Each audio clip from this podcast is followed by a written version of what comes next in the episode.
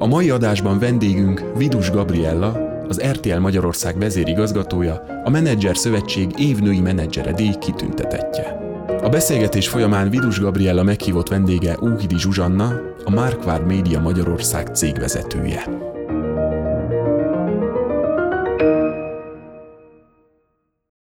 Az év női menedzsere díjazott vendége, Óhidi Zsuzsanna, a Márkárd Média Magyarország ügyvezető igazgatója. Szervusz Zsuzsi! Szervusz! Miért fontos, és fontos-e külön a női vezetők munkájának az elismerése? Hadd, kérdezzem a vendéget először. Igen, a Menedzser Szövetség elnökségi tagjaként most már évek óta volt belelátásom az évmenedzsere díj kategóriájának a, a megszületésébe, és az ügyvezetővel, Budai Kolári Timivel együtt nagyon sok fájdalmas pont volt abban, hogy egész egyszerűen 26 év alatt a legtöbb esetben hiányoztak a nők a színpadról. Hadd mondjam pontosan, 26 év alatt idén a harmadik nő, aki megkapja az évmenedzsere díjat is, nem csak az évnői menedzserét értelemszerűen. Úgyhogy te is pontosan tudod, te is régóta része vagy az egyébként fantasztikus folyamatnak, úgyhogy én maximálisan támogattam az ügyvezetőt Timit abban, hogy létrejöjjön az a díj, ami kifejezetten a nők ket veszi fókuszba, és kifejezetten női vezetőt keresünk, mert hiszek abban, hogy azt a fajta láthatatlanságot, amiről tudjuk, hogy a női vezetőket övezi, ilyen eszközökkel lehet megszüntetni, és így lehet példaképet állítani a, a többi feltörekvő női vezető elé, úgyhogy mi nagyon boldogok vagyunk, és elégedettek ezzel a díjjal. Kíváncsi vagyok, mit jelent ez számodra, Gabi? Megmondom őszintén, hogy a, az olyan díjaknak, aminek van mindig női megfelelője, az mindig ilyen kettős érzést ö, okoz bennem. Sok nő mondja ezt, igen, a kvótákra Egy, is. Egyrészt nyilván óriási büszkeség, hogy elismerik a vezetői munkámat, Másrészt az van, hogy egy másik versenypályát jelölnek ki a, a, a hölgyeknek, Kicsit azt is mondjuk, minthez nem ugyanaz a munka lenne, holott a munka ugyanaz, de avval teljesen egyetértek, hogy, hogy a, a láthatóság megteremtés és megerősítésre még mindig szükség van. Én nekem megmondom őszintén, hogy a, a pályámon sokáig nem is tűnt fel ez a láthatatlanság, mert volt szerencsém olyan közegbe dolgozni, vagy olyan kollégákkal, ahol, ahol ez nem volt kérdés. És aztán az ember, mikor felsővezetővé válik, jön rá arra, hogy, hogy már pedig ez igenis probléma, hogy ez nem mindenkinek ilyen egyértelmű, és nem mindenhol ilyen egyértelmű, és ha én bármilyen ilyen díjjal azt tudom mutatni, vagy segíteni, hogy, hogy a láthatóság megteremtődjön, és evidensé váljon, és, és ne adj Isten néhány év múlva összeolvadjanak ezek a díjak, az lenne azt gondolom a legnagyobb siker. Egészen különleges helyzet az, hogy két hasonló, nem merem azt mondani, hogy azonos iparági szereplő, aki nagyjából azonos ideje, te 7 éve, te 6 éve vezet óriási céget Magyarországon, mind a ketten szélsz háttérből jöttetek, és évtizedek óta vagytok ennek a hasonló iparágnak a szereplői. Hadd kezdjem először azzal, Zsuzsi, hogy miért merem csak azt mondani, hiszen ezt már megbeszéltük, azért mondom, hogy hasonló, nem pedig azonos. Az, az iparág az egyezik, ugye mind a ketten a médiában dolgozunk, de a, a, az RTL Klub, ők egy mozgóképes digitális televíziós világ, amilyen pedig egy print hátterű kiadó cég, aki teljesen más nyomvonalon haladt az elmúlt húsz évben. Persze vannak pontok, ahol összeér a kettő, de nem is ez a fontos szerintem, hanem maga az iparág, hogy hogy azért ez egy nagyon szem előtt lévő dolog, itt nagyon nagy jelentősége vannak, van annak, hogy az ember mit mutat magáról, az emberek formálják az iparágat, akik benne vannak. Úgyhogy igen, és hát 20, több mint 20 éve vagyunk jelen a Gabival ebben az iparágban, ugye mind a ketten háttérrel indultunk el, és végül is azt gondolom nagyon sok közös érték vitt minket előre, ez alatt a több mint 20 év alatt, de erről majd később beszélgetünk. Igen, igen, kíváncsi vagyok, hogy úgy gondolod-e te is, Gabi, hogy a sales háttérnek van-e jelentősége abban, hogy csúcsvezetők lettetek? Amikor kórházigazgatókkal beszélgetek, sokszor nekem nagyon érdekes az, hogy orvos hátterűek, vagy menedzser hátterűek-e, és sok ilyen szakma van. Hát én szeretném azt hinni, hogy van köze hozzá, természetesen. Én és, is. és gondolom, gondolom, hogy egyetért velem. Igen.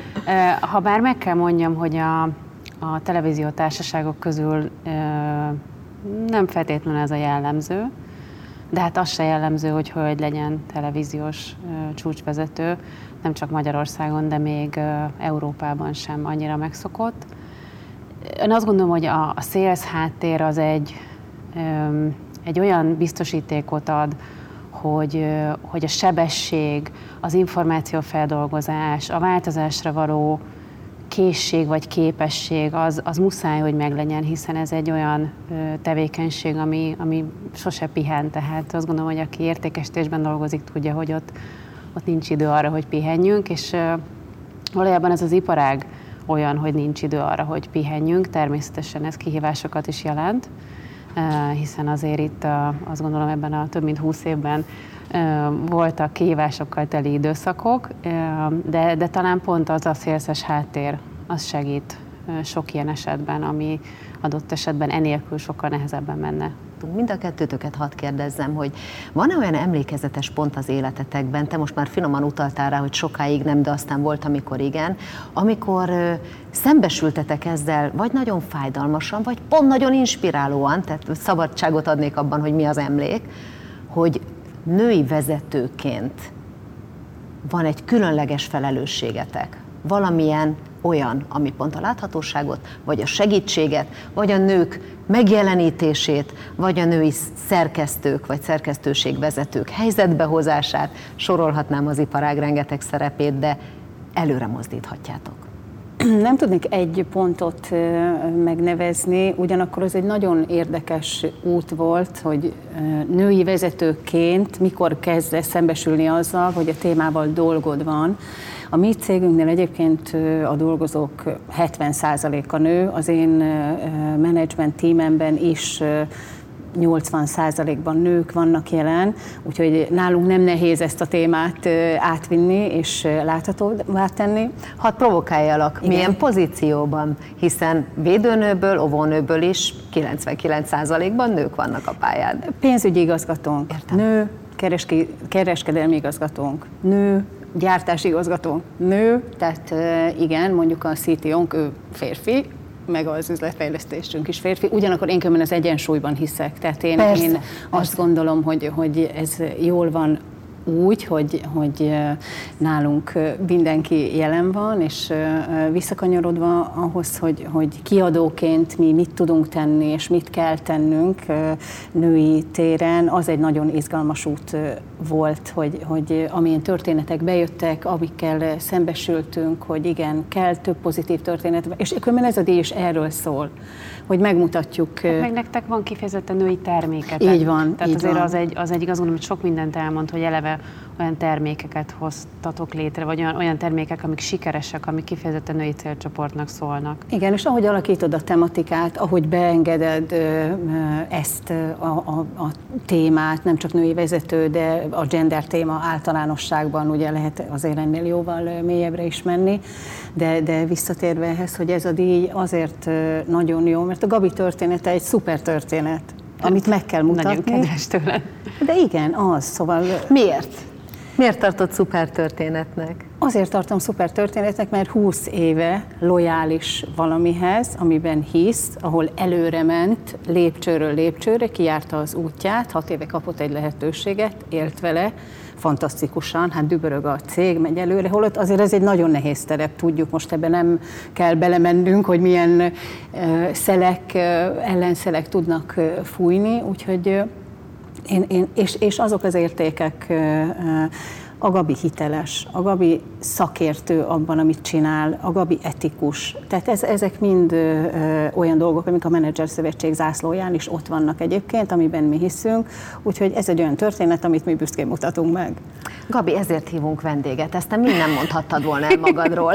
Megmondom, hogy egy kicsit meghatódva hallgattam, mert hogy mondjam, azért a vezetői magányosságban ezt ritkán hallja az ember, úgyhogy különösen köszönöm neked ezt Na, hát, jó, igen, egyébként igen, szóval a vezető magányosságáról lehetne még külön beszélni, főleg a női vezetőjéről. Így igaz, így igaz. De, de mondjuk visszatérve most anélkül, hogy nem akarom a menedzser szövetségre ezt kihelyezni, kihegyezni, de mi sokat teszünk azért, hogy a női vezetők láthatóak legyenek, és ennek Kriszta, te is maximálisan része vagy, és ezen az úton fogunk tovább menni.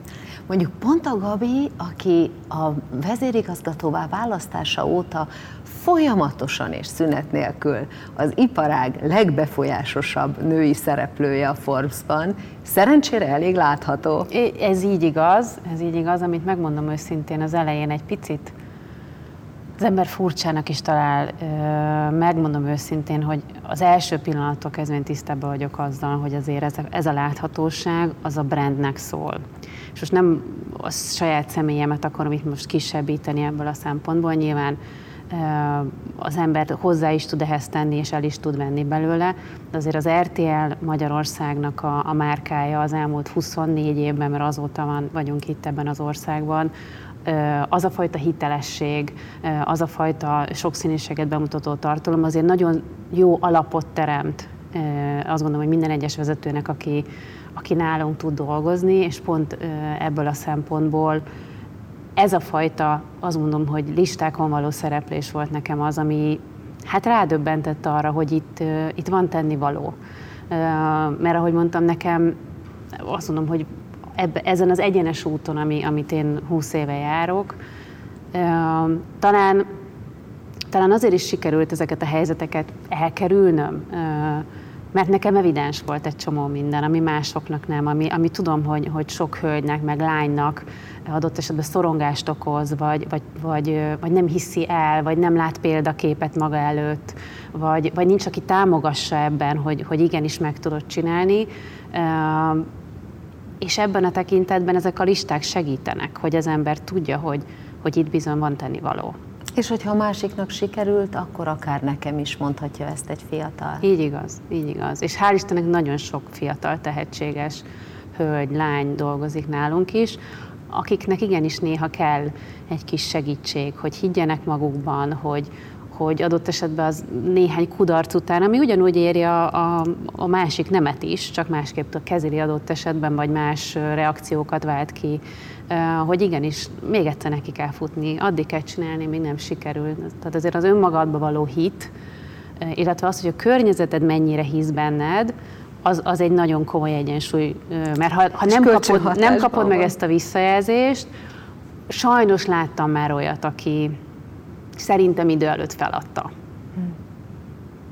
Ebben a beszélgetésben, amikor hárman vagyunk, szeretem azt felajánlani, illetve kérni, hogy a díjazott és a vendége tegyen föl egymásnak egy olyan kérdést, ami vagy ebben a pillanatban jut eszébe, vagy régóta tervezné megkérdezni, vagy most a beszélgetés inspirálja. Hadd kezdjem veled.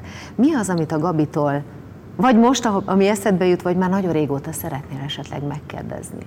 Uh-huh. Most, eh, amikor eh, eh, készültem a beszélgetésre, és olvastam tőled, meg rólad, volt egy jó gondolatot, hogy magával a jelenléteddel, illetve nem jelenléteddel üzensz a világnak bizonyos események, bizonyos dolgok esetében. Engem a közösségi médiához való hozzáállásod érdekel, Gabi, ne haragudj. Igen, az, az, hír, hír, híres vagy hírhet. Uh, igen, én nem vagyok aktív a közösségi médiában, egyedül egy helyen a LinkedIn-en vagyok szakmailag jelen. Ez a fajta távolságtartás érdekes módon zsigeri kialakulás, tehát nem egy tudatos döntés volt, egyszerűen sose kívánkoztam oda, és és most meg már egy kicsit egy ilyen kiállás is, hogy lám-lám túl lehet élni Facebook és Insta nélkül. Ez nem jelenti azt, hogy nem követem, mert hát azért pontosan egyrészt minden kollégám és minden ismerősöm tudja, hogy, hogy nem vagyok fönn, ezért, ezért egyrészt nagyon sokat olvasok utána nyilván, meg a kutatásokat én is figyelem, de, de nem vagyok felhasználó, amit néha nem is bánok, mert azért sokaknál látom a, a rákattanást, ami, ami azt gondolom, hogy leginkább káros tud lenni. De, de talán nem is lenne rá időm, megmondom uh-huh. őszintén. Szóval, szóval annyi minden más foglalja le az én időmet, és most nem, a, nem csak a munka, hanem pont a, a magánélet, meg a kikapcsolódás szempontjából, hogy, hogy nem érzem a hiányát, megmondom őszintén, és, és talán kicsit ez, ez meg is szűri a, a hozzám bejövő adott esetben jó vagy rossz impulzusokat. Uh-huh.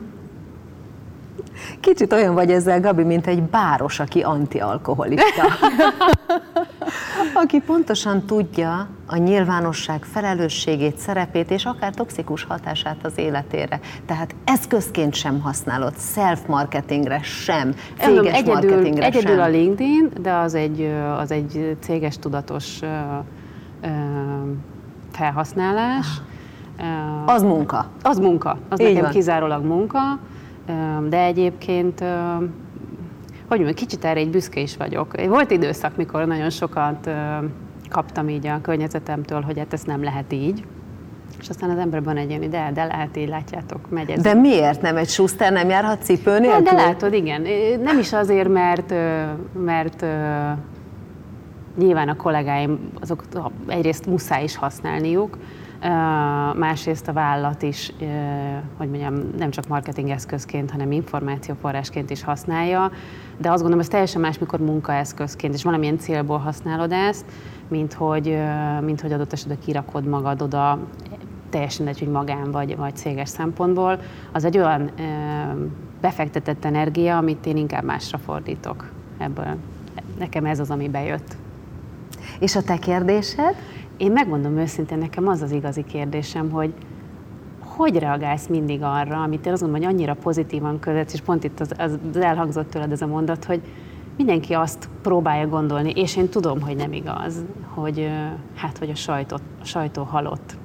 És én tudom, hogy nem így van, és tudom, uh-huh. hogy, hogy ez egy milyen nehéz stigma tud lenni, miközben ti már rég egy digitális vállalat vagytok, de ezzel a hogy mondjam, teherrel hogy tudsz megküzdeni, illetve hogy tudtok a kollégáidat úgy motiválni, hiszen ezt kapják kívülről, hogy, hogy, hogy valójában ezt a, az áligasságot hogy lehet téglánként lebontani. Jó kérdés. Köszönöm, Gabi, hogy nagyon egyszerű kérdést tettél fel. Ugye ez, ez, ez a mondat, ez nekünk már tényleg így ilyen, ilyen rutin, mert hogy, hogy, hogy tényleg sokszor találkozunk benne, és egyébként nem is lehetne túlhaladottabb, azt, azt kell, hogy mondjam, hogy, hogy aki a felszínt nézi csak, és nem néz amögé, hogy tényleg hova tudott fejlődni mondjuk az, az összes márkánk, ami valamikor print háttérrel indult el, és hogy követtük, lementünk épp az adott pillanatban aktuális platformokra a márkáinkkal, az, az nem lát valamit, ami, ami nagyon fontos. Ugyanakkor el kell, hogy mondjam, hogy, hogy a mi cégünknek a bevételében a print hirdetés árbevétel még mindig nagyon meghatározó.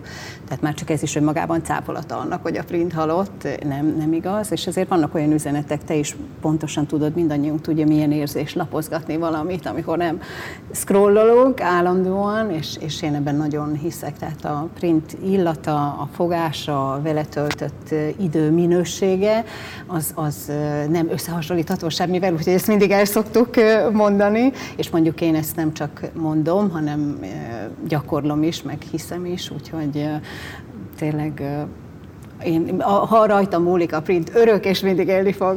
Legyen így. Így. Gabi 2015 nyara óta 6 éve vagy az RTL vezérigazgatója, de egykor ugyanott kezdtünk 97-ben a TV2-nél, én a tényekben pici riporterként, te pedig a Sales csapatban. Onnan indult a médiás karriered, és aztán 2000-ben kerültél az RTL-hez. Így igaz. Milyen emlékeid vannak a TV2-s évekről?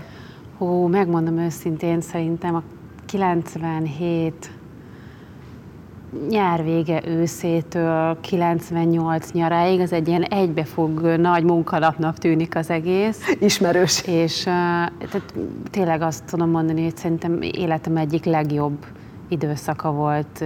Fiatalok voltunk, tanultunk, minden nap valami új dolog volt, nem csak mi tanultunk mindenki, hiszen a kereskedelmi televíziózás hát egy, egy vadonatúj dolog volt. Nem voltak előre lefektetett szabályok, nem voltak nem volt semmi olyan, amihez azt mondom, ragaszkodnunk kellett volna.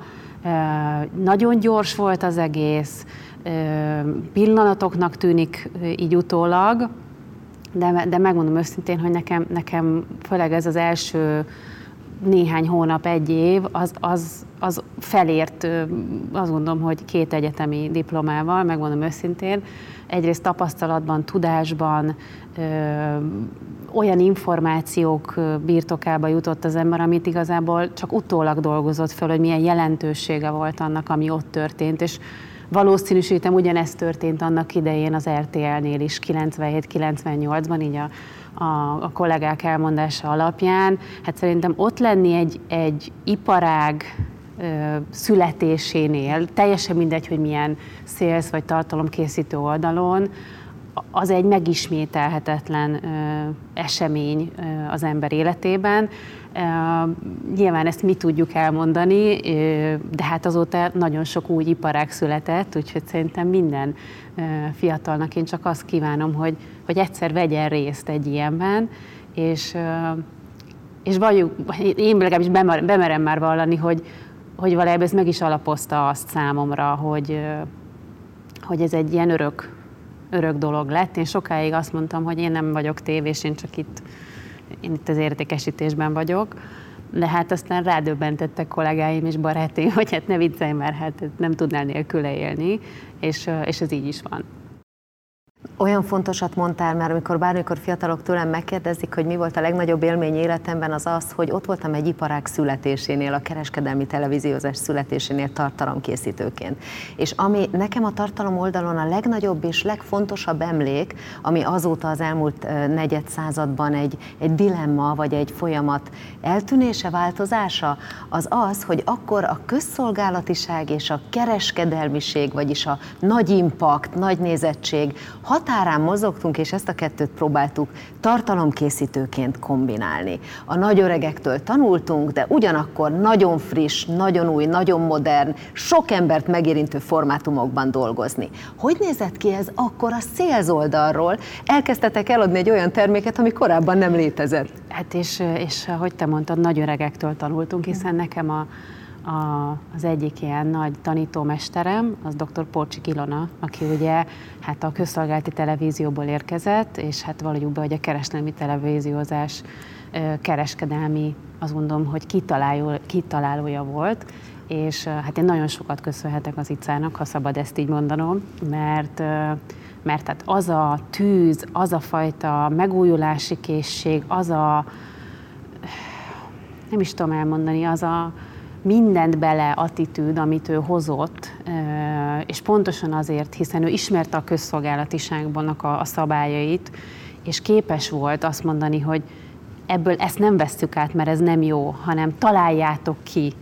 És nem ő mondta meg, hogy mit szeretne, hanem azt mondta, hogy ránk bízza. Tehát nagyon sok, sok újdonságot tudott a csapat hozni. Természetesen ott voltak körülöttünk a, az mondja, a szakma öregjei, akik azt mondták, hogy hát ezt már kipróbáltuk, ezt nem biztos, hogy kéne, de, de szabad volt a gondolat, szabad volt, szabad volt ö, ö, új terveket szőni, új dolgokat kitalálni. Persze nagyon sok minden nem jött be, de hát így tanul az ember, és így tanul a csapat. Úgyhogy megmondom őszintén, ez egy ilyen, megismételhetetlen eseménysorozat szerintem, és, és akkor nem mondom, hogy a kereskedelmi területen ne lehetett volna másképp, vagy talán így utólag közel egy negyed század visszatekintéséből ne csinálnék, vagy ne csinálnék másképp dolgokat, de, de ezek a döntések soha nem egy személyi döntések voltak, hiszen ez egy piac ebből a szempontból, egy nagyon komoly ökoszisztéma, új ügyfelek, új ügynökségek jelentek meg, új felületek voltak, mindenki, mindenki a saját érdekéből, meg a saját szemszögéből nézte meg ezeket a dolgokat, és ez az ösztánc, ami mai napig zajlik, médiafelület, ügynökség, hirdető, ez akkor kezdett ki, akkor kezdtük el járni ezt a táncot, és szerintem nagyon sokat változtunk, és nagyon sokat tanultunk azóta is. Eddig arról beszéltünk, hogyan kombináltunk régi értékeket újjal. Miről gondoltuk azt, hogy elhagyjuk, és mi az, amit megtartottunk. Akár stratégiát, módszert, akár tartalmat. 2000-ben, amikor átkerültél az RTL-hez, akkor nagyon sokan úgy fogalmaznak az életrajzaidban, vagy a rólad író cikkekben, hogy az RTL kőkemény, legendásan rámenős, néha az agresszióig rámenős kereskedelmi főnöke mellett lettél aztán később két év alatt magad is kereskedelmi vezető. Mekkora váltás volt ez mindsetben, attitűdben, szakmailag, emberileg? Ez egy nehéz kérdés, bármennyire könnyűnek tűnik. Ugye az én RTL-es főnököm, Steve Arko, akiről itt beszélünk, egy tényleg egy legendás figura szerintem az iparágban, és... Megosztó figura? Abszolút, de hát ő, ő vállaltan szerintem, hogy szerintem élve, élvezte is ezt a helyzetet. Ugye ő nekem a, a TV2-es koromból, neki, nekem ő ügyfél volt. Tehát ő egy ügynökségi vezető volt, tehát én ismertem az ő azt gondolom, hogy módszereit, módszereit megvoltak a kemény harcaink egymással, és hát ugye ő volt az, aki állást ajánlott nekem az RTL-nél annak idén 2000-ben. Tehát nekem az ő személye nem volt újdonság, nem volt culture shock, ahogy az angol mondaná. Nem, sőt, én azt gondolom, hogy ez egyik oka volt az én váltásomnak az, hogy én, hogy én egy magasabb sebességre szeretnék kapcsolni, még merészebb, még progresszívabb dolgokat szeretnék, és ő igazából ezt ígérte, és ezt is tette az RTL kereskedelmi csapatával 2000-től kezdve megváltoztatta a szervezeti struktúrától kezdve az értékesítési módszereken át, nagyon sok, nagyon sok nemzetközi azt gondolom, hogy módszert honosított meg Magyarországon. Mondanál egyet-kettőt, hogy Hát azt gondolom, hogy ami, ami szerintem mai napig etalon, az, a, az az ő, azt gondolom, hogy nevéhez fűződik. Ez a csatorna átlagáras értékesítési rendszer, ami tudom, hogy nem a legszebb kifejezés, de hát ez az ő, azt gondolom, hogy érájában tehát ez, a leg, ez fémjelzi az ő éráját szerintem. Ez kifejezetten egy olyan értékesítési rendszer, ami az akkor tényleg dinamikusan növekvő televíziós reklámpiacnak a megoldása volt arra, hogy hogy követi a piac a kereslet-kínálat viszonyát árakban. Nagyon dinamikus rendszer volt, nagyon új volt, nagyon felforgatta, nagyon sok ellenállásba ütközött minden, minden oldalon, de kőkeményen végig tolta ő ezt, és végig tolta vele a csapat mögött, aminek én részese lehettem. És, és azért ebben, a, az, ebben az időszakban, itt a 2000-es évek elejéről beszélünk, az is bebizonyosodott, hogy, hogy igenis televíziós oldalról is lehet olyan újdonságokat bevezetni, ami hosszú távon előre viszi a televíziós iparágat, hiszen ne felejtsük el, hogy ez a kereskedelmi televíziózás, ami azt jelenti, hogy a bevételeink nagy része az igenis reklámbevétel, sőt, akkor még kizárólag csak abból állt, és a reklámbevételek biztosítják azt, hogy tartalmak legyenek, tehát az egyik nincs a másik nélkül, ugye ez az örök ellentét, ami, ami mindig éri, vagy vádként, vagy értékként ugye ezt a ezt a médiatípust. Házon belül is örök cica harc. Hát, hát ez kell, azt gondolom, hogy be, a televíziózásban be vannak kódolva ezek az ellentétek, és ez is működteti, ettől megy valami előre, de hát ő biztosította azt a dinamikus növekedést, ami, ami az RTL bevételeinek motorja volt, és hát valljuk be, hogy ezt sajnos csak a 2008-9-es válság szakította meg ami ugye nem csak ránk televíziókra hatott, hanem az egész világgazdaságra. És ott, ott kellett, azt gondolom, egy, egy másfajta szemléletet bevezetnünk. De sajnos vagy szerencsére a, a televíziós piacon dolgozó egyrészt értékesítők, másrészt ügynökség és ügyfél oldalon is előbb-utóbb mindig mindenki belátja, hogy mikor van szükség változásra. Nem, hiszen ezért ellenérdekekről beszélünk, de ahogy mondtam az elején, ez egy, ez egy ösztánc. A hirdetőknek szüksége van a televízió óriási elérésére, a mai napig így van. A televíziónak nyilván szükség van a hirdetőkre, az ügynökségek megpróbálják a legtökéletesebb médiatervek alapján megvalósítani az ügyfelek igényeit. Mindenki egy egy ökoszisztémában dolgozik, és akkor ebben van még egy negyedik nagyon fontos szereplő a televízióknál, az pedig a disztribútorok, akik eljuttatják a fogyasztókhoz. És ez a fajta, azt gondolom, hogy legalább négyes, és akkor még a tartalom sok készítők nagyon sok ágáról nem is beszélek. Ez egy olyan ökoszisztéma, amit csak egyben érdemes kezelni, aki, vagy az a szereplő, aki mindig csak a saját szemszögéből vizsgálja és dönt, az, az előbb-utóbb biztos, hogy hibás döntéseket fog hozni. Talán egy interjútban valahogy így fogalmaztál, hogy te vagy az, akinek a fejében az összes kép összeáll, de hiszen erre szerződtél vezérigazgatóként. Így igaz, így igaz. Én nekem talán ez a leg, legszerethetőbb része a, a, a vezetővé válásomnak, hogy, hogy mindig be tudok húzni új csatornákat, azokat is, amit nem ismerek, megpróbálom a saját lehetőségemhez mérték, mértékletesen a legjobban megtanulni. Ebben nem, ez, ez azt is jelenti, hogy nem szeretnék hogy mondjam, tökéletes műsorkészítő válni, és sose tudnék, és mindenhol elmondom, hogy én nem vagyok kreatív. De nem is érdekelt a műsorkészítés, tartalomgyártás, nem. ugye? Ebből a szempontból maga a tartalom azt gondolom, hogy ahhoz nekem a, a látásmódom talán túlságosan földhöz ragadt. Én azt mondom, hogy túlságosan üzleti szemléletű vagyok, de hát... Inkább más szemléletű hát vagy, hívjuk, nem így, mondanám így, földhöz ragadt. Azt mondom, hogy talán a tartalomkészítéshez nagyobb fantázia szükséges szerintem, és de ettől független azt, hogy hogyan készül, miként készül, mi kell hozzá, mi az, amit meg kell adni ahhoz, hogy jó tartalom készüljön a kollégáknak, hogyan tudom én ezt megvalósítani, azért az nagyon fontos. És ugyanez jelen pillanatban azt mondom, hogy a digitális világ kihívásaival szembe ugyanezek a kérdések merülnek föl, hogy hogy, hogy tudod a televíziót ugye valójában egy tartalomkészítő műhely, amiről beszélünk, és aminek többször elmondtuk, hiszen a televízió már mást jelent, mint, mint régebben. Hát te tudod a legjobban, aki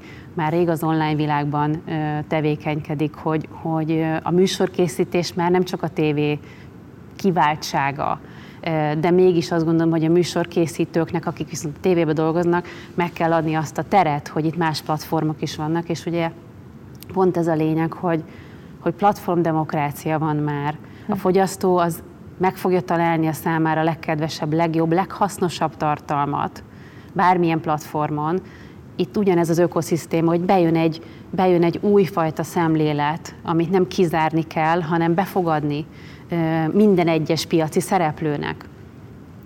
És ez a fajta, azt mondom, hogy újfajta szemlélet, ami szerintem egy vezetőnek a dolga, hogy mindig engedje be azokat az újdonságokat, amik meghatározóak ebben az iparágban, és próbálja meg az összes olyan kollégának, műsorkészítő, értékesítő, technológia, hírkészítés, bármilyen oldalon kvázi kinyitni azokat a, lehetőségeket, és megteremteni ezeket a lehetőségeket, hogy a vállalat továbbra is piacvezető tudjon maradni.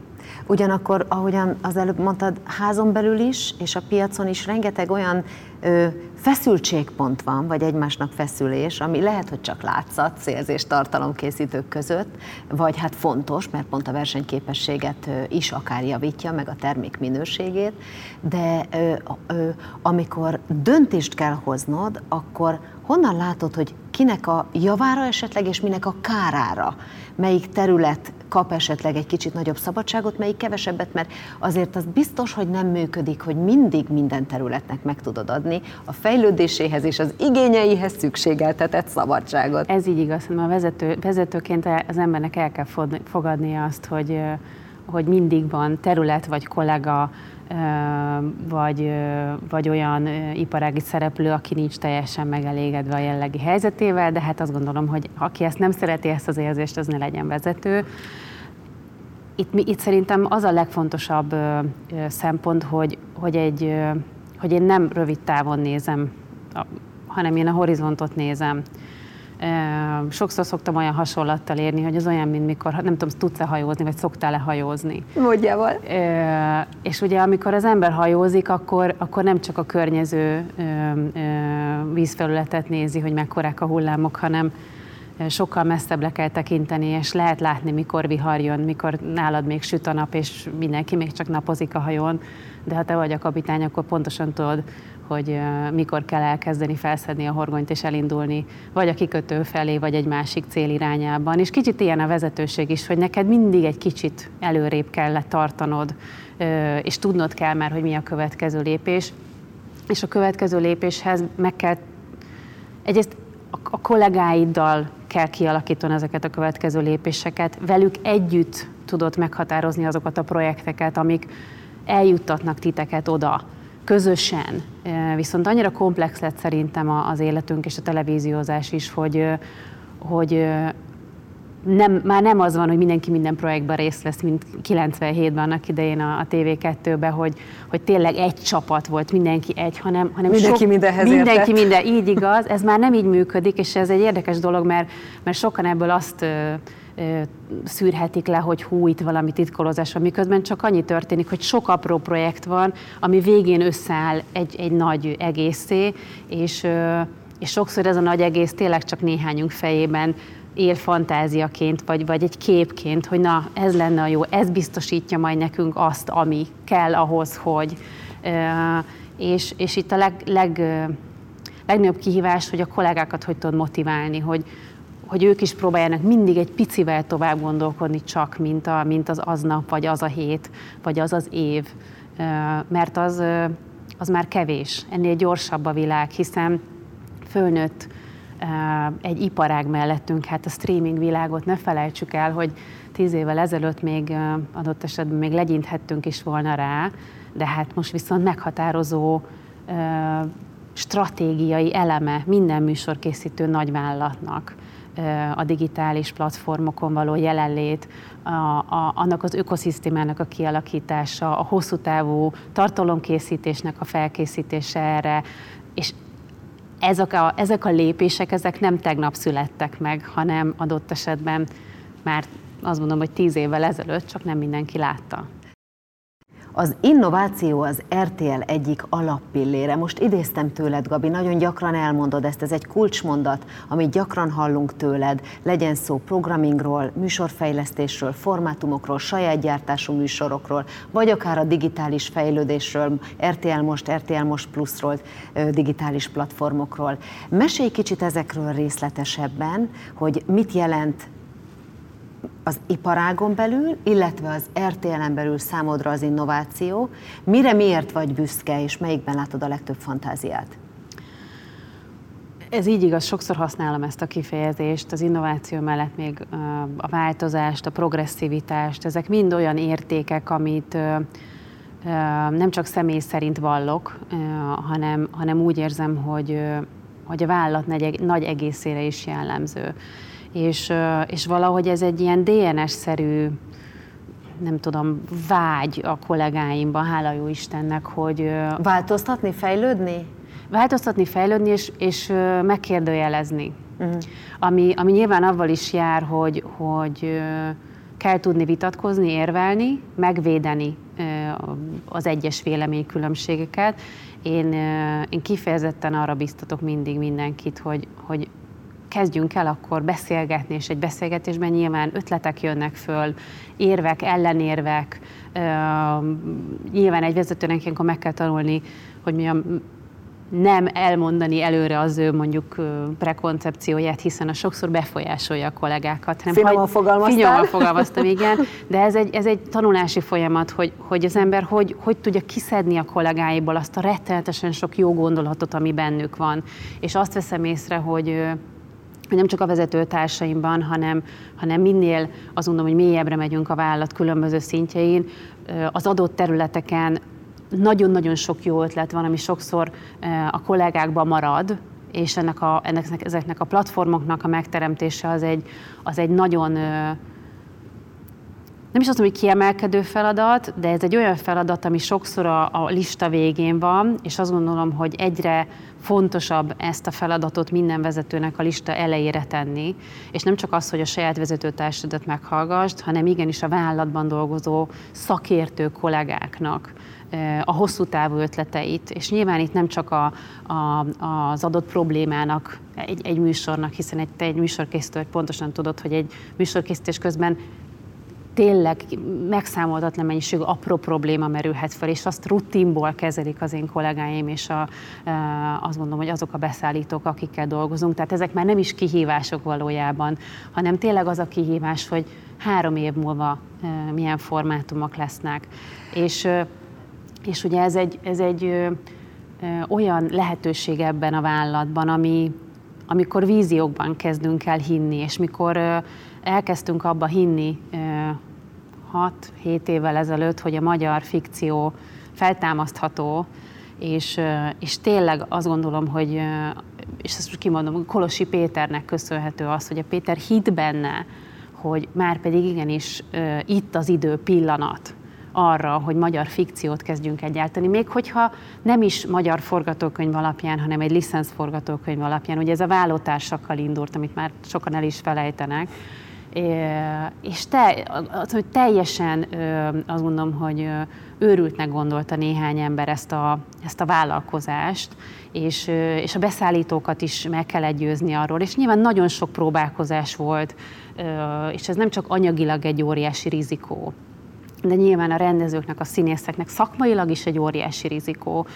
Nyilván az RTL-nek renoméban egy óriási rizikó egy ilyen nagyméretű azt mondom, hogy változást létrehozni, hiszen akkor már nem csak arról szólt valójában a gondolat, és az, amit mondtam neked az előbb, hogy nem csak egy szezonra előre gondolkodunk, hiszen amikor a vállalatársak elkezdődött, és megértek ezek a gondolatok, avval egy időben három-négy sorozatterv már ben volt a fejekben, és íródott, és néztük, és, és foglalkoztunk vele, és az, hogy mi van a csőben, az, az nagyon érdekes, hiszen mi most már három-öt évre látjuk azt, hogy milyen sorozatokat, napi vagy heti sorozatokat fogunk gyártani, ami nyilván egy egészen más horizontvonalt jelölt a programi stratégia készítőknek, ami, ami nyilván meg is tudja azt határozni, hogy mi lesz ebből lineárisan képernyőn, és mi lesz ebből már csak digitálisan képernyőn. És emlékszem, mikor először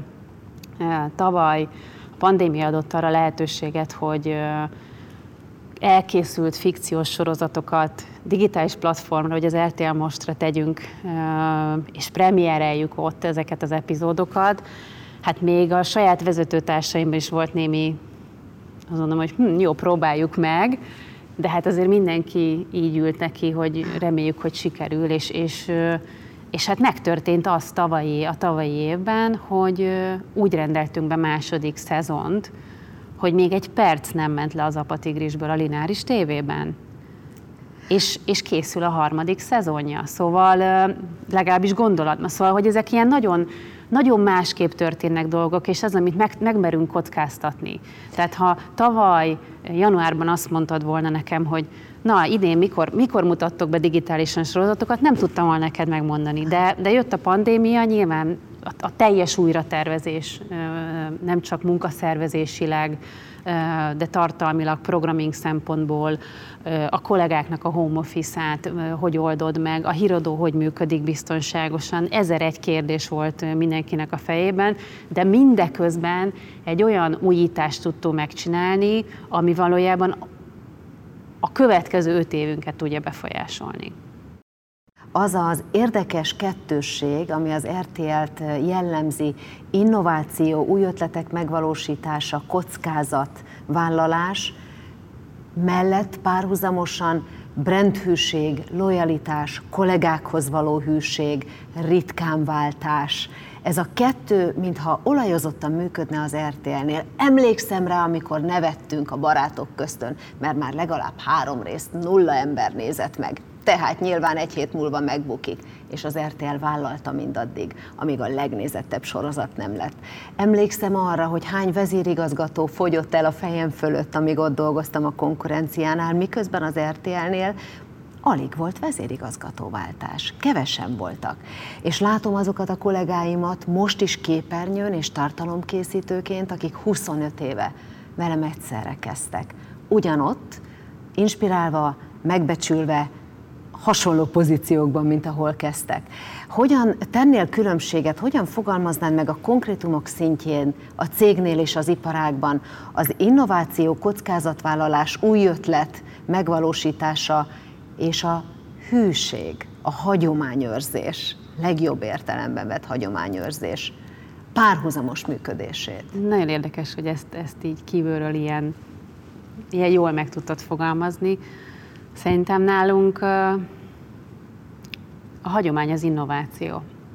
És én azt gondolom, hogy azok a kollégák tudnak motiváltan, lojálisak lenni hosszú ideje ehhez a vállalathoz, mint én is, akik szeretnek is és akarnak is megújulni. Szerintem nagyon sok olyan kollégánk van, aki, aki több mint egy vagy akár két évtizede dolgozik nálunk. Nagyon sok. Nagyon sok. Nagyon sok. Nagyon sok de, de nagyon sok új kollégánk is van, és ők akkor tudnak jól együttműködni egymással, hogyha ha nincs az az attitűd, hogy de ezt így szoktuk. Ah. Engem ez a mondat, pontosan tudják a kollégák, ami, amikor, amikor elhangzik ez a mondat, hogy így szoktuk, akkor, akkor, na, akkor az az a terület, amit át kell kicsit nézni, mert hogy akkor ott, ott nem biztos, hogy, hogy mindenki azon gondolkodik, hogy hogy kéne megújulnunk. És ezt tudom, hogy ez az én ö, személyes attitűdöm, tehát én, én abszolút hiszek ebben, hogy kell változni. Én nem, nem tudok ö, unalmasan csak úgy azt mondom, hogy, a napi rutinból táplálkozni, hanem, hanem kell az, hogy mindig gondolkodjunk, hogy lehet jobbá tenni, hogy lehet ez egyszerűbb. Hiszen a változásnak, hogy mondjam, csak azért változtatni, hogy változtassunk, semmi értelme. Akkoron értelme, hogyha egyszerűsítünk, valamilyen módon hasznos az a fajta változás, hogy ez technológiailag a kollégának egyszerűbb az élete, gyorsabban végzi el, hatékonyabban, jobb lesz a minőség, tehát ezerféle módon lehet, de hogy nekem folyton ezen kattog az agyam. Mm. És szerintem azok a kollégáink, akik, akik 20 éve vannak itt, az adott területükön valójában ugyanezt csinálják hogy hogy lehet ezt jobban csinálni, hogy, nem, hogy lehet ezt nem rutinból csinálni, vagy ha rutinból is csinálom, mi az, amit másképp tudok majd csinálni, vagy mi az, a más, ami még ehhez hozzá tud jönni.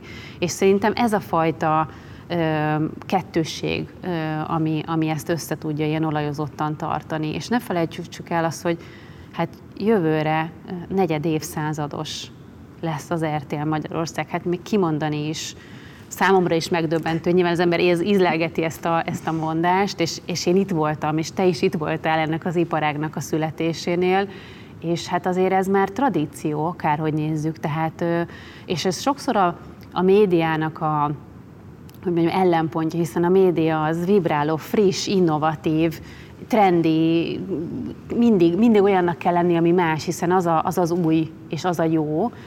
És, és most dolgozunk valahol, aminek már van tradíciója. Jé, de érdekes, azt hogy tudjuk a, a saját előnyünkre fordítani, és nyilván ezt avval tudjuk az előnyünkre fordítani, hogy ismerjük a fogyasztót.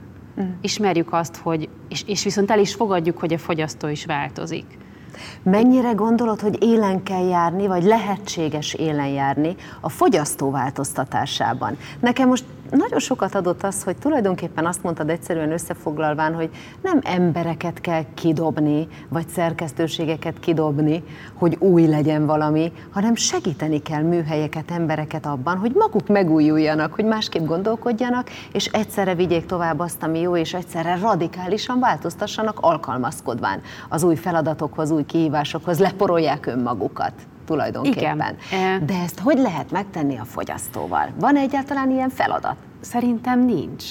Tudtam, hogy ezt fogod. Szerintem nincs. Én azt gondolom, hogy, hogy hát a fogyasztó az, aki, akit változtat a világ, a társadalom, a fogyasztóra nem csak a média van hatással, hanem, hanem az életkörülményei, az ő saját munkája, az ő saját családja, a, az a mikrokörnyezet vagy makrokörnyezet attól függ ki mennyire fogadja be a világot, és, és a média ennek csak egy szelete. Várja Gabi, azt is mondod, hogy szerinted a média nem formálja, de hanem csak leképezi? Nem, formálja abszolút, de nem csak a média formálja, én azt gondolom. Tehát az egy, Osztott felelősség. Osztott felelősség. A média azt gondolom, hogy, és most a média alatt értem adott esetben a Facebooktól, a közszolgálati médiánkon keresztül. Nagy a spektrum. Nagy a spektrum, tehát mindenkinek van kicsi vagy nagy vagy közepes felelőssége ebben, de, de szerintem felelős médiavállalatként szerintem az RTL mindig is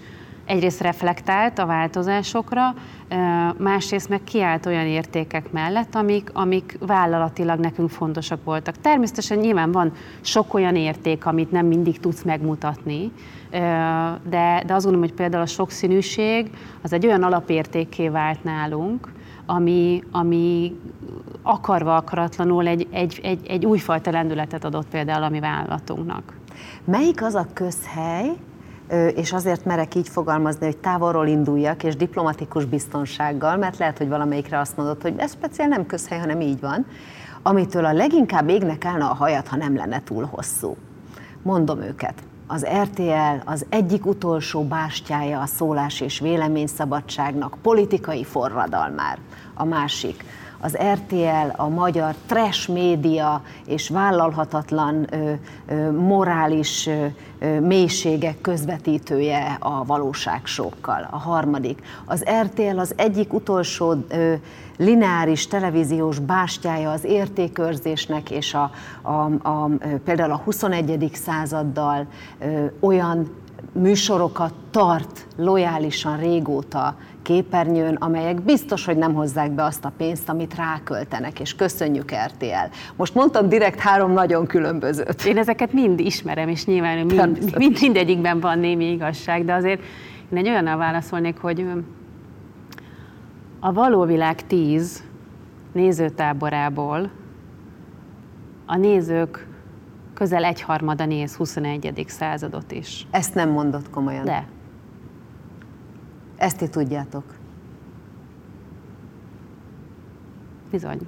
A 21. század nézői között átfedés van a való világ tíz nézőik táborában. Tehát, hogy ezek ugyanazok a fogyasztók. A fogyasztó nem egy műsort néz, és mint ahogy mindannyian belül is sokszínűek vagyunk, és igen, elolvassuk a bulvárhírektől kezdve, a szép irodalmon keresztül, a véleménycikkeken át, nagyon sok mindent fogyasztunk. A fogyasztó nem egy sikú. A fogyasztó összetett, bonyolult, mint mi magunk is. És itt megvan minden műsornak a lehetősége, szerepe, mint ahogy az összes médiatípusnak megvan. Tehát azt gondolom, hogy nem lehet azt mondani, hogy ő egy való világnéző. Igen, ő egy való világnéző, aki néz 21. századot, híradót, és lehet, hogy ő nézte a barátok között is. Ez nem, ez nem, hogy mondjam, degradáló azért, mert valaki való világot. Persze, a való világ egy reality show. Az Híradó egy... ügyben viszont már nagyobb dobozokban élünk, vagy jobban definiálható dobozokban. Tehát lehet, hogy aki néz 21. századot, néz valóságsót is, de aki RTL híradót néz, az biztos nem néz tényeket ma. Én ebben nem vagyok biztos. Én ebben nem vagyok biztos. Én ugyanúgy nem vagyok benne biztos, hiszen nagyon sok olyan, akár közeli ismerősöm van, aki azt mondja, hogy nekem már nincs tévém, nem nézek tévét, és visszamondja a szinkron szövegét a, leg, a legutolsó híradó bármilyen politikai hírnek.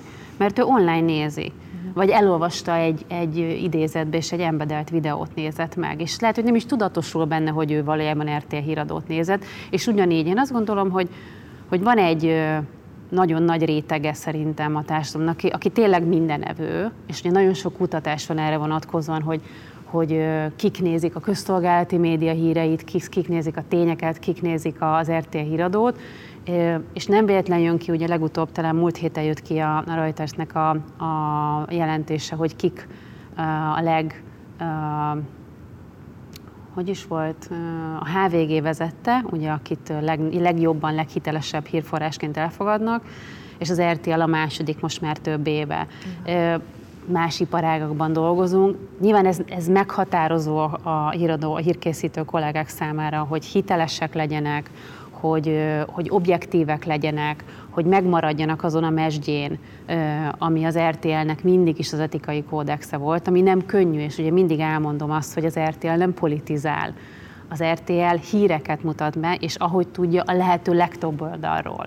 És mindig akkor végzik a kollégák a legjobban a munkájukat, amikor az ellenzékieknek nem vagyunk ellenzé, elég ellenzéki, a kormánypártiak nem vagyunk elég kormánypárti, és akkor tudjuk, hogy jó helyen vagyunk. Ez egy kicsit magányos hely mostanában, ez tény, és azért vannak ezek a közhelyek, ahogy te is mondod, de, de ebben megtanultunk együtt élni. És azt gondolom, hogy, hogy épp ezért belül egy olyan, egy olyan alkotó közösség van, aminek azt gondolom, hogy a, az értékítélete elég pontos. És azt gondolom, hogy ez biztosítja azt, amit a képernyőn lát, és amit a képernyőn szeret a nézőközönség. Legyen az való világ 10 vagy 21. század. Meséltél egy kicsit a digitális platformokkal való versenyről, amelyben azt mondod, hogy az RTL-nek szívügye belépni versenytársként, felvenni a kesztyűt a Netflix-el és a többi platformmal. Így igaz, nincs is más lehetőségünk. Az igaz. Nincs, de tényleg nincs, szerintem nincs más lehetőség. És én nem azt mondom, hogy belépni, mert, mert már benne vagyunk, ha akarunk, hanem bárki, aki ezen a médiapiacon mozgóképes tartalmat állít elő, az benne van. Teljesen mindegy, hogy milyen platform. Hogy ez a YouTube-on van, hogy ez az RTL moston van, hogy, hogy ez a Netflixen van. Mi valójában mindannyi, mindannyian a fogyasztó szabad idejér versenyzünk.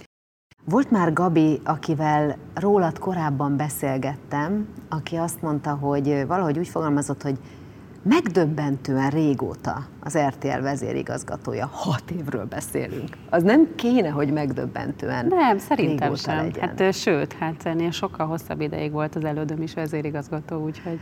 Hát azért, mert az RTL őrzi az embereit, vigyáz hosszan, akár évtizedekig kollégákra. A megdöbbentő nyilván nem a személyednek szól, hanem annak, hogy ez az iparág felemészt vezetőket felemészti a tartalomkészítőket is, nagy a fluktuáció, nagy a kiégés. Mi az oka annak, hogy tulajdonképpen bírod már hat éve, aminek nem kéne soknak lennie, és hogy a cég lojális az embereihez? Nem tudom, mi a titok. Nekem az egyik legnagyobb vonzóerő a vállalatban az mindig a saját kollégáim voltak hogy olyan, olyan emberekkel tudok nap mint nap együtt dolgozni, akik, akiknek kíváncsi vagyok a véleményére, a kritikájára, a javaslatára, de akikkel ugyanúgy tudunk nagyon jókat nevetni, mert azt gondolom, hogy a humor ez egy nagyon fontos eszköz nálunk sokszor a stresszkezelésre. Életmentő. É, abszolút életmentő, még akár a legkomolyabb helyzetekben is életmentő tud lenni. És, és ebből a szempontból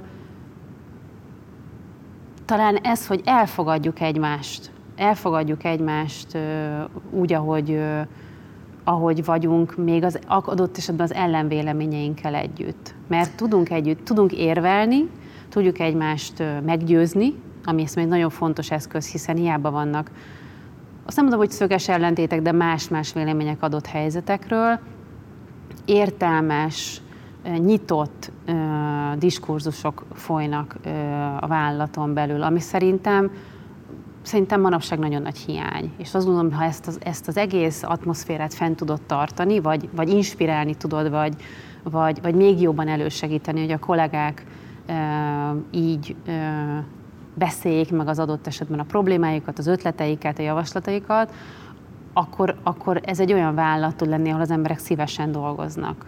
Mert azt gondolom, hogy, hogy egy, egy médiavállalat egy, egyre jobban technológiai vállalat is kezd lenni. Nyilván ebben a home office időszakkal, ami nálunk is ugye most már közel másfél éve tart azoknál a kollégáknál, ahol ez lehetséges, tökéletesen látod azt, hogy, hogy mi a vállalat lelke, hogy, hogy igenis kell az a fajta kommunikációs platform, még ha ez online is. Természetesen a személyesnek van egy, egy nagyon komoly hiányérzete nálunk is, és bízom benne, hogy hamarosan egyre több kollega tud egyre, egyre ö, ö, jobb és, és gyakoribb személyes megbeszéléseken részt venni, annak ellenére, hogy, hogy az biztos, hogy soha nem lesz a munkavégzés már olyan, mint korábban volt. Tehát nem fogjuk, nem fogjuk visszavezetni azt, hogy mindenki visszajön az irodába, és ez, egy, ez is egy olyan lehetőség, amit azt gondolom, hogy meg kellett tanuljunk. Másfél évvel ezelőtt azt gondoltuk, hogy adott esetben még egy évtized is lehet addig, még ez a hibrid munkavégzés, vagy bármi ilyen elő, eljön, és aztán megtanított minket, mm. és azt látom, hogy nagyon sok vállalat nem, nem tanul belőle, hanem egyből vissza a régibe. Mi meg se próbáljuk. Tehát, hogy mi, mi pont azt fogjuk megpróbálni, hogy, hogy akkor ti kollégák találjátok ki, hogy hogy tudtok, hogy szeretnétek dolgozni.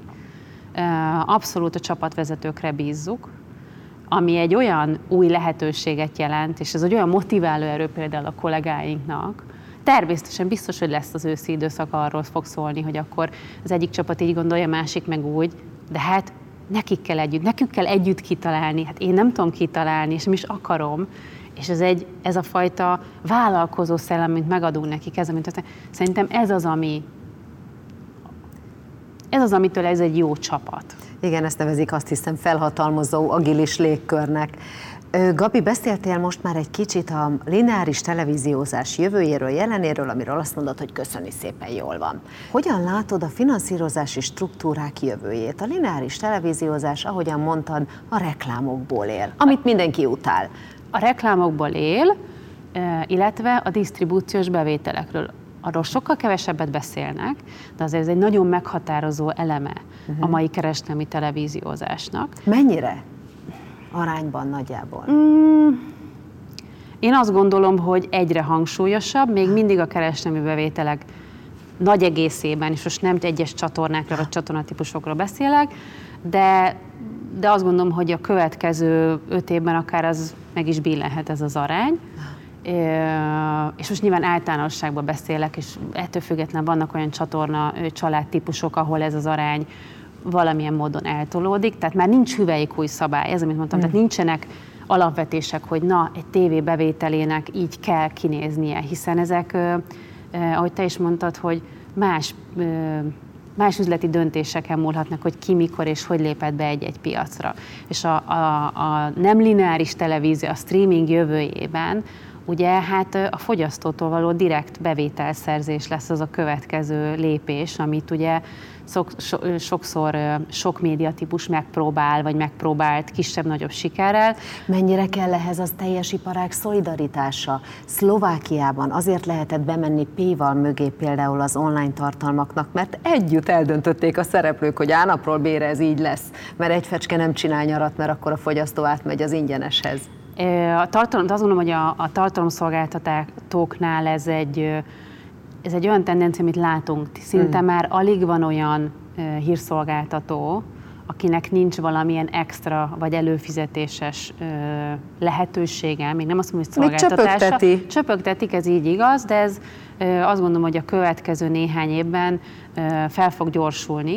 Meghatározó lesz domináns szerinted? Tehát a végén csöpögtetni fogjuk az ingyen tartalmakat, ami afféle mézes madzag a fizetősre? Én azt gondolom, hogy talán nem ennyire drasztikus módon, ahogy te fogalmazol, de minőségi tartalomszolgáltatásnál minden esetben. És a minőségi alatt azt érzem, hogy nem a fast newsnál, hanem a, a, a mélyebb elemző, így igaz, hanem az elemző, értékelő, magyarázó hmm. tartalmaknál mindenképpen, a speciális tartalmaknál a sport a legelső, mm. ahol azt gondolom, hogy ez mindenképpen elő fog jönni. Ez, nem, ez ugyanígy történt a, a kábel televíziós piacon annak idején, és ugyanígy ez, ez azt hogy a sport mindig az a fajta tartalom, ami jobban kinyitja a pénztárcákat. A, a tartalomszolgáltatás esetén, hát azért a Netflix a volt a faltörőkos, mondjuk ki, és nem az HBO-t mondom ez ügyben, hanem a Netflixet. Amelyel kapcsolatban el szoktad mondani, hogy a marzsinja még kisebb jóval, hát mint amit vágynia kéne hosszú távon. Inkább azt mondom, hogy, hogy a Netflix szerintem úgy kapott versenytársokat az elmúlt másfél évben, hogy, hogy még a versenytársak sem mindig tudták, hogy ebben mekkora siker van, hiszen a Disney, ugye a Disney Plus bevezetés, amit tavaly pont a pandémia előtt tett meg. Hát a tavalyi évben nyilván azért is, hiszen a, a, a, az emberek nagy többsége igenis kellett, hogy valamilyen szórakozási lehetőséghez nyusson a lezárások alatt, olyan mértékű előfizető tábort tudott magáévá tenni, hogy vannak olyan fejlett, digitális, digitális világban fejlettebb országok, ahol a streaming szolgáltatók már egymást eszik, és nem a lineáris tévét. És azért mi nem vagyunk annyira lemaradva. Természetesen Magyarországon a következő két évben nagyon sok nemzetközi streaming szolgáltató fog megjelenni, hiszen jön a Disney Plus valamikor, ugye itt különböző dátumok hangzanak el, jön az HBO Max, és akkor még én föl tudnék sorolni hármat, akinek, aki szerintem még be fog lépni, és már lehet látni, és természetesen az a nagy kérdés, hogy akkor a magyar tartalomszolgáltatók mi, hogy tudunk erre reagálni, és természetesen... Köszönöm a kérdést. természetesen ezek a tervek, ezek léteznek már, és ezeken a terveken a kollégáim már hosszú ideje dolgoznak, hiszen az a cél, hogy mi is belépjünk arra a piacra, ahol a fogyasztótól előfizetéses módon bevétel gyűjtünk, de ehhez természetesen olyan tartalmi kínálat kell, ami más, mint ami, vagy nem is az, hogy más, több, vagy... Ö, ö, Mi a hozzáadott érték? Az, a magyar? Magyar. A magyar tartalomgyártásnak azt gondolom, hogy van egy olyan egy olyan varázsa, amit, amit persze, én, hogy mondjam, minden tiszteletem a, Netflix sorozatainak, aminek ami olyan tökéletes látvány és hangvilága van, amit nagyon nehéz utánozni, de, de igenis a magyar közönség szeret magyar színészeket, magyar történeteket, magyar helyszíneket látni, és magyar poénokon nevetni. Ahogyan azt Kolosi Péter megérezte. Így igaz. Ez nem azt jelenti, hogy a nemzetközi tartalommal mi azt mondom, hogy head-to-head ilyen versenybe leszünk, hanem mi más fogunk kínálni, hiszen most is más kínálunk, hiszen számtalan olyan televízió van, ahol csak amerikai filmeket látsz és blockbustereket látsz, éjt nappal lát, hiszen nagyon sok filmcsatorna van Magyarországon, mégis látod, hogy mekkora az a piac. És mégis a mi kis falunk a legnézettebb mai magyar tartalom, akármit csinálunk. És, és azt is tudjuk, hogy mik azok a tartalmak, amikre lehet, hogy nem akkor olyan széles a közönsége, de mégis egy ilyen kult alakul ki rá. Kezdjük ott az Alvilág című sorozatunkkal, ami az első ilyen dark sorozatunk volt, és szerintem zseniálisan sikerült. És aztán a mellékhatás, aminek készülnek már a következő epizódjai, és van kettő másik, ami már készül, de nem beszélhetek róla. És nyilván ezek azok a sorozatok, amik nem feltétlenül az RTL klubban kell lemenjen éjjel 11-kor hanem, hanem elképzelhető, hogy akkor ezeket már a streaming szolgáltatón kell megnézni. És azt is el tudom képzelni, hogy, hogy adott esetben nem csak ezek a formátumok, tehát nem csak a fikció tud ebben megélni, ez nyilván egy kapacitásbővítés is szükséges, időpontválasztás, technológia, tehát ez nem egy, hogy a gondolat nagyon szép, de hát ez egy befektetés. Egy, egy óriási befektetés, amit nyilván nem azt mondom, hogy százszor, de legalább 99-szer meg kell gondolni, hiszen, hiszen ez, nem, ez nem olyan, mint amikor elkezdtünk egy magyar sorozatot gyártani, hiszen itt akkor egyszer el kell kezdeni gyártani tíz magyar sorozatot adott esetben, és most csak mondtam egy számot természetesen, de ez a, ez a gondolati lehetőség, ez igenis benne van a levegőben most már, és, és dolgozunk rajta. Nem tudok neked arra válaszolni, hogy hú és mikor és hogyan, nem tudom mert, mert ahogy mondtam, az elmúlt másfél év is felforgatta az életünket, és nem tudom, hogy még fog még a következő másfél évben történni, de, de valójában ez egy egyenes út, amin végig kell mennünk. Az egy másik kérdés, hogy Magyarországon hány ilyen streaming szolgáltató él meg.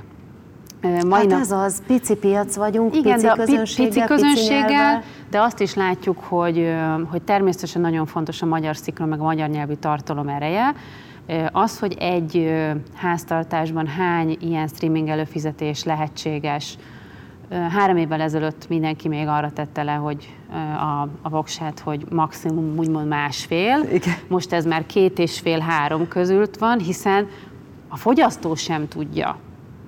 Hiszen az amerikai fogyasztó, vagy a holland fogyasztó, ahol szinte mindenki jelen van, sem tudott volna erre a kérdésre válaszolni, amíg nem látta, hogy mit hoz a Disney hogy mit hoz az új HBO, hogy, hogy mit hoz a Viaplay, ami az északi országokban piacvezető. Tehát olyan helyekről jelennek meg versenytársak, amit nem is lát előre a, a, a néző adott esetben. Tehát mikor nyilván mindenki óriási kutatásokat végez e, ez, ebben a tekintetben, hogy mekkora ez a piac, hogy érezzük,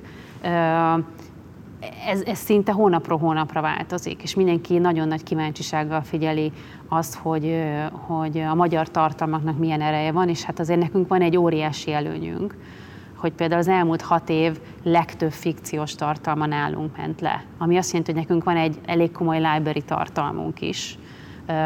Egy archívum. Egy olyan, hát most azért mondom, hogy nem hívnám ezt archívnak, mert azért az elmúlt hat év az még nem, azt mondom, hogy fikciós sorozatban az még nem az archív kategória, de, de azt mondom, hogy magyar műsorszolgáltatóként ebben egyedülállóak vagyunk. De ebben az évben több mint száz magyar ö, fikciós epizód megy le nálunk. Ah. Tehát, hogy ezek, ezek nagy számok, és nyilván ö, mindenki dobáloztat hogy hány új órat kerül föl mondjuk a Netflixre, természetesen azok olyan számok, amivel nem, nem ezzel kell versenyezni, hiszen nem mindenki néz adott esetben ázsiai tartalmakat, vagy dél-amerikai tartalmakat, amiben nagyon erős a Netflix. Mi abban nem leszünk erősek soha, vagy talán egyetlen magyar média szolgáltató sem lesz erős. De a másik elég komoly tendencia az európai piacokon, az pedig a kollaboráció és a partnerség és a, az összeállás iparági szereplők tekintetében. Hiszen Van ilyen? Abszolút. Hát a, a francia piacon a, a közszolgálati és a két legnagyobb kereskedelmi szolgáltató az egy darab streaming platformban testesül meg, ennek az a neve, hogy Salto, és az összes francia tartalom ott elérhető. De a, Miért éri ez meg nekik? Pontosan azért, mert, hogy te is mondod, még a francia piac sem elég nagy ahhoz. És az angol piacon is létezik ugye ilyen szolgáltatás, a Britbox. Több piacon látjuk ezeket a kollaborációkat, hogy, hogy igenis adott esetben a lineáris piacon nagyon kőkeményen versenyző médiaszolgáltatók a digitális világban valamilyen összefogásban látják a jövőt, hiszen valljuk be, hogy a magyar nyelvű tartalmakat hosszú távon csak így tudjuk megőrizni, és azért van egy olyan azt mondom, hogy kötelesség egy kicsit egy médiaszolgáltatónak, hogy ebben is gondolkodjon.